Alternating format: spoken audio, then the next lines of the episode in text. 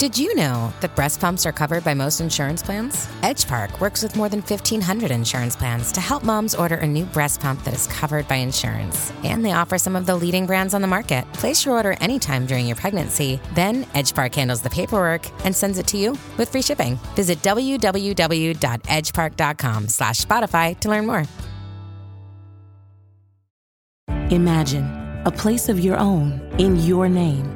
A place where all your stuff is, where there's a dinner table and a family around it. Virginia Housing makes it possible for thousands across the Commonwealth with our special homeownership programs, including loans, grants, and free classes. Because when we help people buy homes, their communities thrive. Click to learn more about Virginia Housing and see how home helps everyone. Cluster B personality disorders are characterized by dramatic, overly emotional, and unpredictable thoughts and behavior.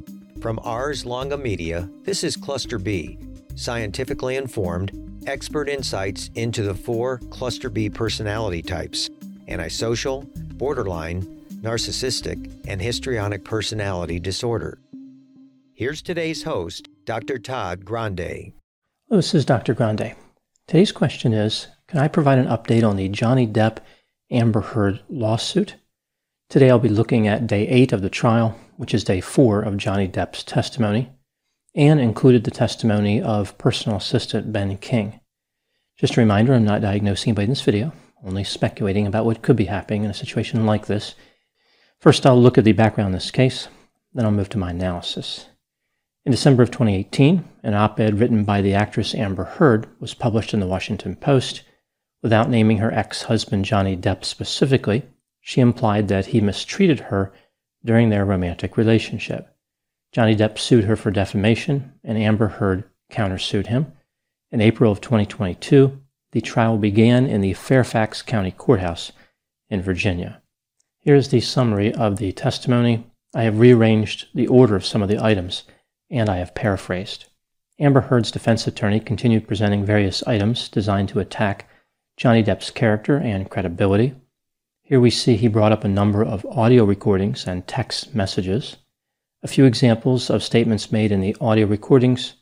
Amber Heard said to Johnny Depp, "Go put your blank cigarettes out on someone else. You blank have consequences for your actions." Johnny Depp responds, "Shut up, fat blank." In other recordings, he referred to an argument as a bloodbath. He was clearly yelling, and he suggested he was never getting clean and sober. A few examples of text messages referencing Amber Heard. Johnny Depp wrote, "She will hit the wall hard." He texted, "I will never mention this blank's name again." He texted a physician and said, "I cut the top of my middle finger off." This is important because Johnny is accusing Amber of cutting his finger off by throwing a large bottle of vodka at him when they were in Australia. We also see another text message where Johnny suggested that Amber was supportive. Amber's attorney confronted Johnny with a number of articles published in the media that were quite negative. Most of them referenced Johnny's substance use issues. Essentially, the cross-examination was just a continuation from Day 3 of Johnny Depp's testimony. There was nothing really groundbreaking. It was designed to embarrass Johnny and make him out to be violent, coarse, and unrefined.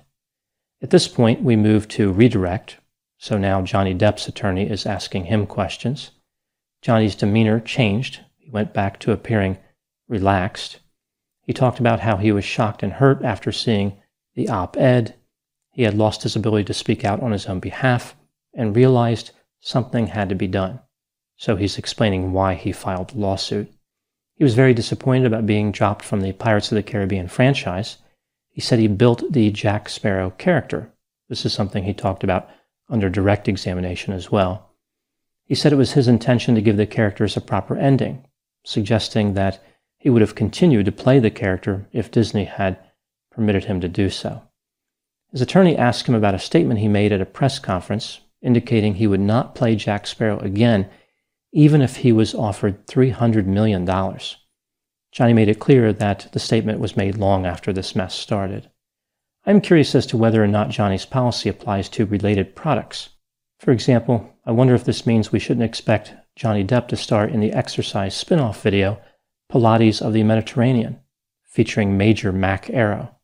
Just as a point of reference, Pirates of the Caribbean 4 was the most expensive movie ever made, at $379 million. I have a feeling Johnny would scuttle his animosity for $300 million. He could exchange that for a lot of pieces of eight. Continuing with the summary, Johnny's attorney asked questions about the mean text messages. Johnny essentially explained the unkind messages by characterizing them as humorous, irreverent, and abstract exaggerations. They were not intended to be real. Johnny explained the bloodbath reference by saying it was a book he mentioned during a lighthearted exchange. Johnny's attorney directed him to explain other potentially damaging items. Johnny explained his use of the term monster. It had two meanings, drug use and his willingness to participate in arguments. He only used the word because he heard it frequently from Amber. He explained the writing he did in blood and paint on the walls of the house in Australia, saying it was a reference to Amber's lies. He explained the reference to cutting his finger off by implying it was a figure of speech, and noted he had no motive to cut the tip of his finger off. I imagine that many people also lack that motive. Johnny defended himself against the cabinet attack video, which featured him banging cabinets and pouring himself a large serving of wine. He suggested that it was not the result of any type of argument between him and Amber. Johnny denied ever putting a cigarette out on Amber, calling the claim ludicrous. At this point, we hear a series of audio recordings. In these recordings, we hear Amber pressuring Johnny to stay in fights. She didn't like it when he would retreat from arguments. Johnny thought it was a good idea to cool down, to spend a few hours apart after an argument. Amber is averse to Johnny threatening to leave her. She talked over Johnny and repeated the same phrases over and over in an irritating and overbearing way. Johnny specifically mentioned borderline personality disorder in one recording. In reference to Johnny's tendency to create space during an argument, Amber said, "You are making it worse for me." At another point, she said things like, "Please stop, I will die, and you are killing me." There was a sound of desperation in her voice. This did not appear to be in response to any threatened physical violence. She was saying this because he was threatening to leave her. Johnny attempted to explain an audio recording from July of 2016. This had been brought up during cross-examination to demonstrate that Johnny was doing something dangerous with a knife. He clarified that he was not threatening to harm himself. He took the knife out of his pocket and said, "Here, cut me, take my blood." He was trying to express to Amber how he had nothing left to give her. She had destroyed him. The last recording that was discussed may have been the most important for Johnny's case. It was also between him and Amber. Johnny indicated to Amber that they could write a letter together to address the damage to their reputations which was occurring in the media. Amber complained that the last time they argued, she thought as though she would lose her life. Johnny responded by saying, "Amber, I lost a blank finger, man, come on." He continued by saying, "I had a blank can of mineral spirits thrown at my nose." Amber's response was chilling. She said, "You can say it was a fair fight." Then, in what has to be one of the most damaging statements that has come to light so far, Amber said, "Tell the world, Johnny. Tell them, Johnny Depp, I, Johnny Depp, a man. I'm a victim, too, of domestic violence." Johnny responded, "Yes, I am." Imagine a place of your own, in your name, a place where all your stuff is, where there's a dinner table and a family around it. Virginia Housing makes it possible for thousands across the Commonwealth with our special homeownership programs, including loans, grants, and free classes. Because when we help people buy homes, their communities thrive. Click to learn more about Virginia Housing and see how home helps everyone. Knock that fire down, 19. Copy, Captain. Let's move. ABC Thursdays. Firefighters, we're family. Station 19 is back for its final and hottest season yet. The subject has explosive chemicals. Get down! With fiery romances. You're the love of my life. And Andy is finally in charge. I'm going to be the best damn captain the station has ever seen. Station 19. All new Thursdays, 10/9 Central on ABC and stream on Hulu. Before the proceedings concluded on April 25, a personal assistant named Ben King testified. His testimony went on for quite some time. I will try to compress it as much as I can while still retaining the key points. Ben King is a personal assistant who looked after Johnny and Amber in London and during the notorious finger-cutting incident in Australia in 2015. During his time with them in London, he remembered an incident where Amber shouted, there were loud footsteps, and more shouting. He also remembered an incident where Amber yelled at Johnny saying, "Why did you take your hand away from me?" Johnny left the room, which of course is consistent with Johnny's assertion that he often retreated. During his time with the couple in Australia, Ben witnessed several arguments during which Johnny would leave the room. Ben said that Amber drank 1 or 2 bottles of wine a day. He then moved to the specific date of the finger-cutting incident, March 8, 2015. He was called to the house even though it was a Sunday. He saw Amber. She was hysterically sobbing. The house had sustained $50,000 in damage. There was blood in many areas, broken glasses, items were strewn about. Ben was asked to help find Johnny Depp's fingertip, which he did. It was near the bar. He flew back to Los Angeles with Amber. During that flight, Ben asked her what happened. Amber responded by asking him a question. Have you ever been so angry you just lost it? She was surprised when Ben King said that he had not. Not long after that flight landed, Ben noticed long uniform marks on Amber's arm. Johnny had also left Australia for a short time. The couple returned in April. They were initially pleasant. Ben said it was like a honeymoon. Before too long, they were arguing again. He saw Johnny leave into another room. Nothing meaningful happened during the cross-examination and redirect of Ben King. Ben appeared to be a highly credible witness. Now moving to my analysis. As I mentioned in another video, I think the point of this trial from Johnny Depp's perspective is to win over the public. He wants to convince people that he was the victim in the situation. He's not perfect. For example, he had some difficulties with substance use, but he is not violent. He did not deserve to be thrown out of the movie business. I thought that Johnny Depp gained some ground under direct examination, lost some ground during cross-examination, and gained most of what he lost back under redirect.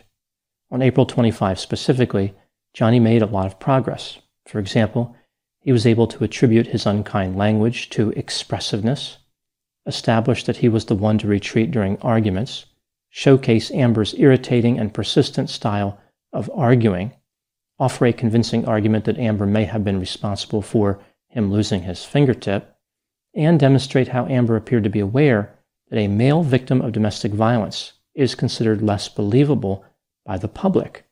She pointed that out to Johnny Depp, which suggests she is capable of manipulation and deception.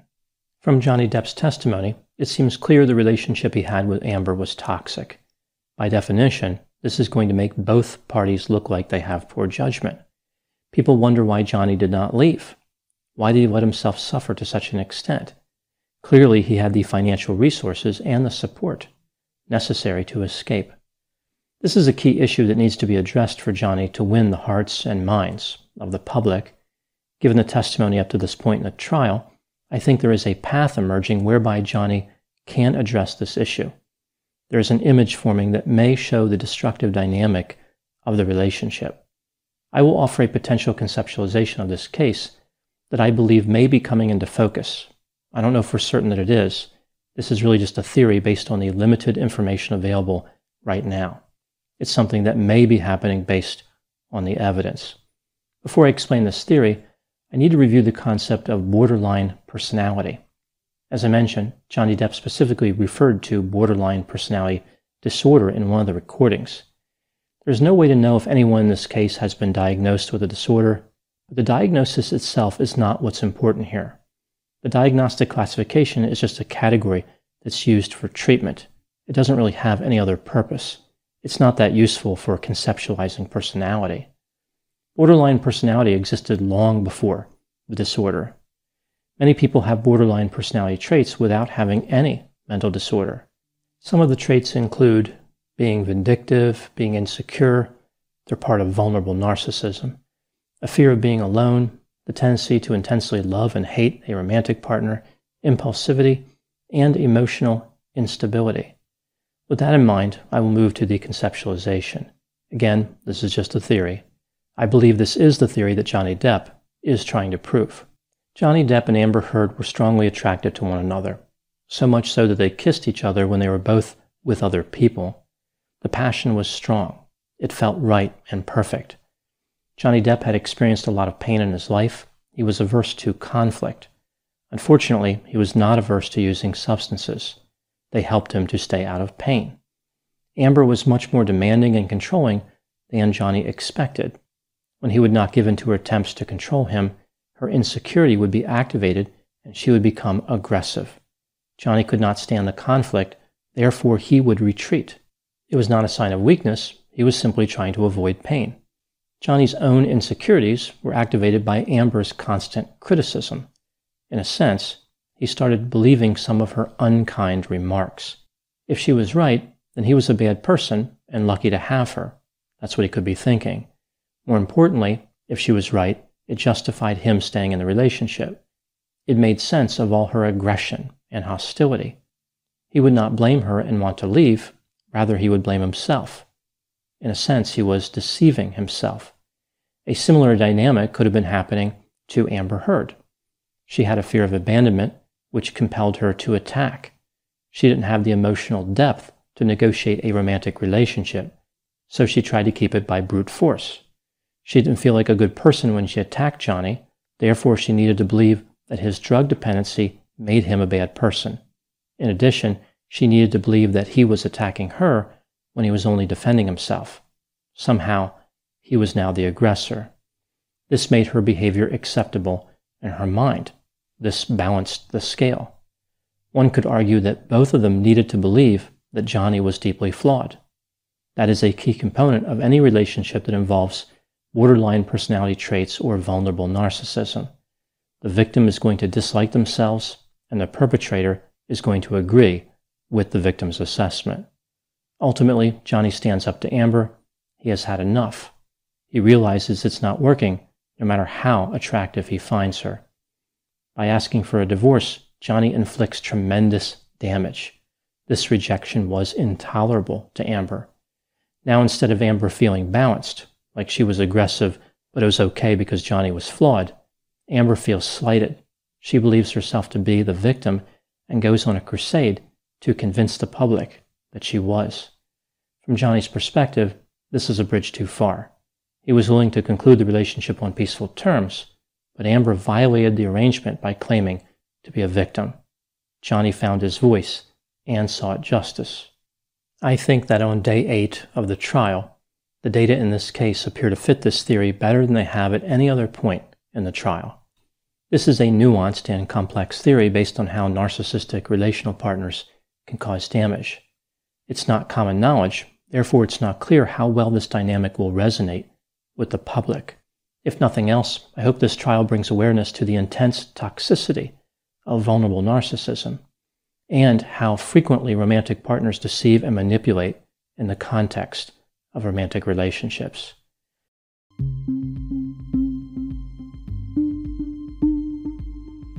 For more content like this, check out Healthy Toxic, another podcast from Ars Longa Media, all about what makes or breaks relationships, including issues related to narcissism, narcissistic abuse, and how personality disorders affect relationships. Ars Longa Vita Brevis. Learn more at arslonga.media. As humans, we're naturally driven by the search for better. But when it comes to hiring, the best way to search for a candidate isn't to search at all. Don't search, match with Indeed. When I was looking to hire someone, it was so slow and overwhelming. I wish I had used Indeed. If you need to hire, you need Indeed. Indeed is your matching and hiring platform, with over 350 million global monthly visitors according to Indeed data, and a matching engine that helps you find quality candidates fast. Ditch the busy work. Use Indeed for scheduling, screening, and messaging so you can connect with candidates faster. And Indeed doesn't just help you hire faster. 93% of employers agree Indeed delivers the highest quality matches compared to other job sites, according to a recent Indeed survey. And listeners of this show will get a $75 sponsored job credit to get your jobs more visibility at Indeed.com/podcast. That's Indeed.com/podcast. Terms and conditions apply.